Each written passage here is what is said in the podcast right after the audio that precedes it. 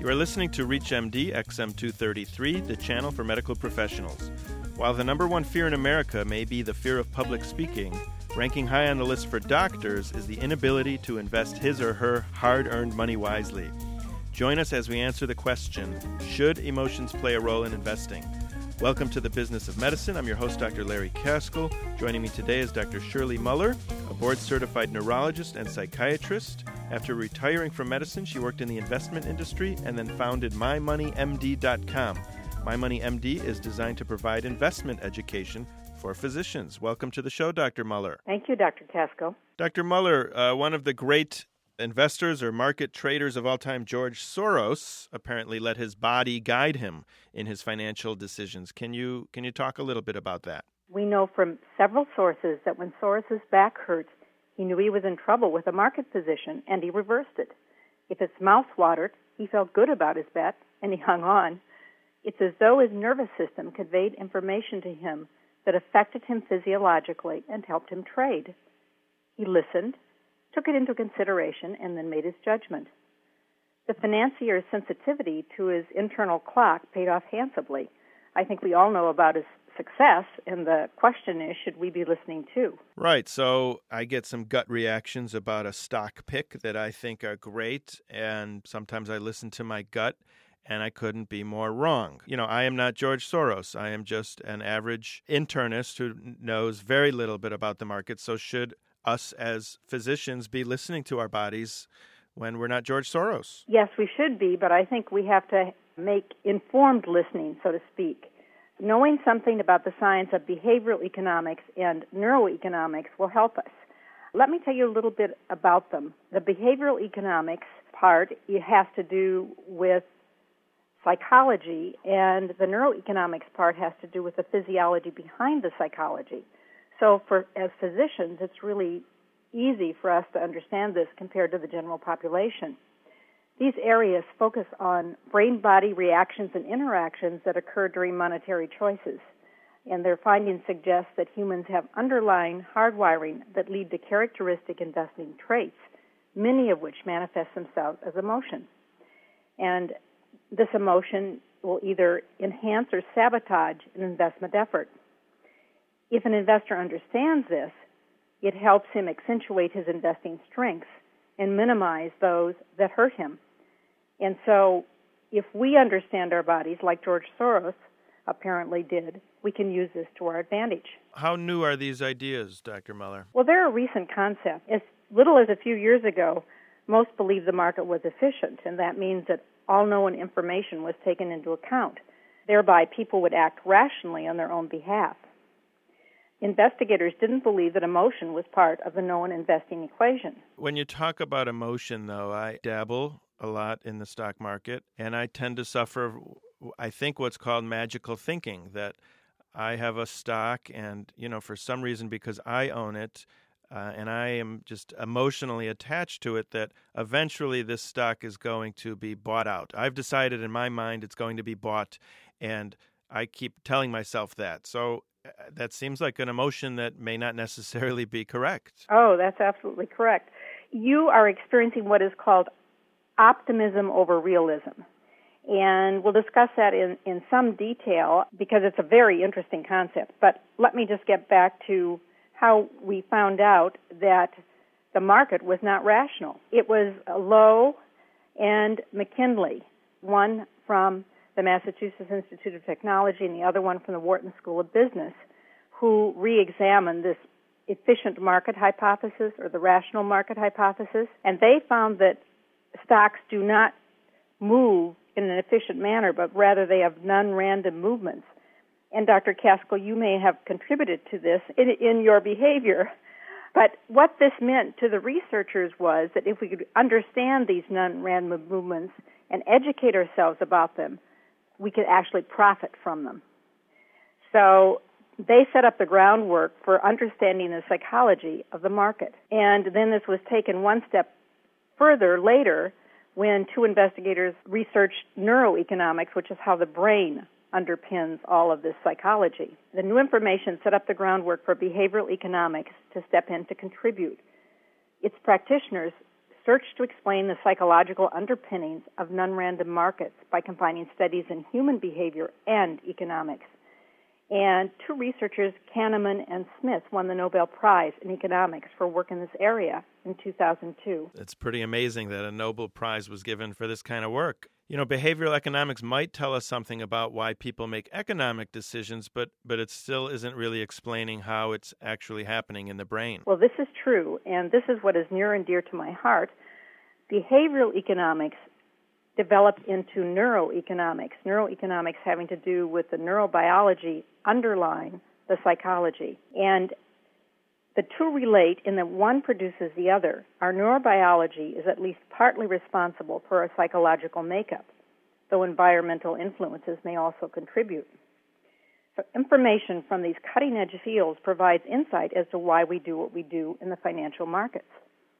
For example, the prefrontal cortex, located in the front of the brain, is the CEO that modulates emotions emanating from deep in the brain when we make financial decisions. Think of the CEO prefrontal cortex as being influenced by subordinates who happen to be family members, and each one has an emotional attachment to the CEO, the prefrontal cortex. These include the nucleus accumbens, the pleasure center that seeks reward, and it's lobbying to go for a particular trade because profit is a potential reward that excites it. But at the same time, the amygdala and anterior insula are sending messages to the prefrontal cortex not to trade, one because of fear and the other because of disgust. Now remember, these are family members deep in the brain that are emotional and they have a connection with the CEO, the prefrontal cortex. And sometimes the director, the prefrontal cortex, has trouble controlling these family members that are emotions. So our prefrontal cortex, although ideally it would be making all these investment decisions without any input from our deeper emotional center, it doesn't. If you've just joined us, you're listening to ReachMD XM233, the channel for medical professionals. I'm your host, Dr. Larry Kaskel, and I'm talking today with Dr. Shirley Muller. She's founder and CEO of MyMoneyMD.com. We're talking about the neurobiology and psychology behind our investment behavior. So, Dr. Muller, can we make more money in the market using some of these concepts? Unequivocally, in my opinion. Some of our inherent biologic tendencies lead to actions that enhance our chances of making money, and others do the reverse. So, our job is to be able to recognize which characteristics guide us toward wealth and which direct us the other way. Then we can accentuate our natural investing attributes that help us and curb those that are not to our benefit. That sounds really great in the ivory tower, but in the real world, how, how practical is that? I think it's very practical. Let me introduce one more concept before we get into this. There are two ways of reasoning one is intuitive or instinctive, and the other is analytical and logical. Now, instinctive thinking is off the cuff, an almost unconscious reaction. And that might be a part of what is pushing you, Dr. Kaskel, to make occasional investment decisions. It's directed by internal feelings coalesced through previous experience, kind of a sum of emotional knowledge. As such, it's fast to come to mind, extremely handy to retrieve, though inadequate information may play into this appraisal. And there also can be lack of logic. Analytic thinking is just the opposite. It's slow, deliberate, a conscious response and it works with external data such as a page of numbers or a spreadsheet. Processing it can be laborious and even mind numbing. And if errors are made, it's our own lack of analytical capacity or extraneous factors like social or time pressure that are to blame. So, as I'm listening to you talk about this, I'm thinking of different people that really have these as traits. I mean, I know people that are analytical thinkers and people that are instinctive thinkers. So, which one do we pay attention to our own thinking behavior and just go with that or do we do we go against our normal behaviors? How do i use this for the average investor such as me? The average investor uses the instinctive the intuitive way of thinking because he or she just doesn't have the tools at hand or the time to do the analytic thinking. But you know i hear over and over that the average investor is always going to not do as well as the house. The cards are stacked against us that we should really just throw in the towel and just put all our money in index funds and let the big guys with all the analytical knowledge take over. You're saying kind of the opposite. I'm saying that we need to recognize what our traits are and to use them appropriately since most of us as doctors really don't have the time or the training to take care of our own investments index funds are a good way to go, broad based index funds, which can provide both asset allocation, which means that you're invested in stocks, bonds, and cash at one time. It's just not as exciting. I personally am not willing to let go of it yet completely. And it sounds like you still feel that as physicians, we can use our skills to take advantage of things in the market. Right. I think we need to identify what our skills are and use them appropriately. For example, my particular skill is twofold. One is we all know market timing is a fool's game. On the other hand, because I understand something about the market's up and ups and downs and how long it stays down after a catastrophe and when I can expect it to go up based on historical information, and also because I'm positioned in such a way that almost no matter what happens, my investments are okay. I can take risks at that time. So I've identified that as a strong area for me. Another area is to determine which sectors are up and down and to just play the, the sector that's been down for a while so that we can figure it'll go up because historically that's what happens. But for other people, their strengths might be elsewhere. And it's just important to recognize, I think, for each of us, where we're strong and where we can make money.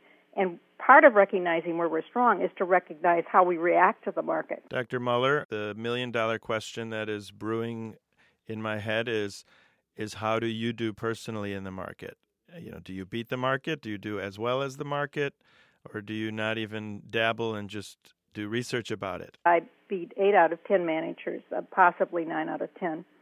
And the reason is because statistics show that mutual fund managers do not beat the market 80% of the time, manage mutual funds. So index funds do better 80% of the time. And then when you combine, and, and is there any reason to think that private managers do any better? I doubt it because expenses, management fee, trading costs, tax consequences can make an impact on how a manager does. So I think learning the basics of handling one's own money is always a good idea. And on that note, I'd like to thank our guest, Dr. Shirley Muller of mymoneymd.com. I'm Dr. Larry Kaskel, and you've been listening to The Business of Medicine on ReachMD XM233, the channel for medical professionals. For comments and questions, send your email to xm at reachmd.com, and thank you for listening.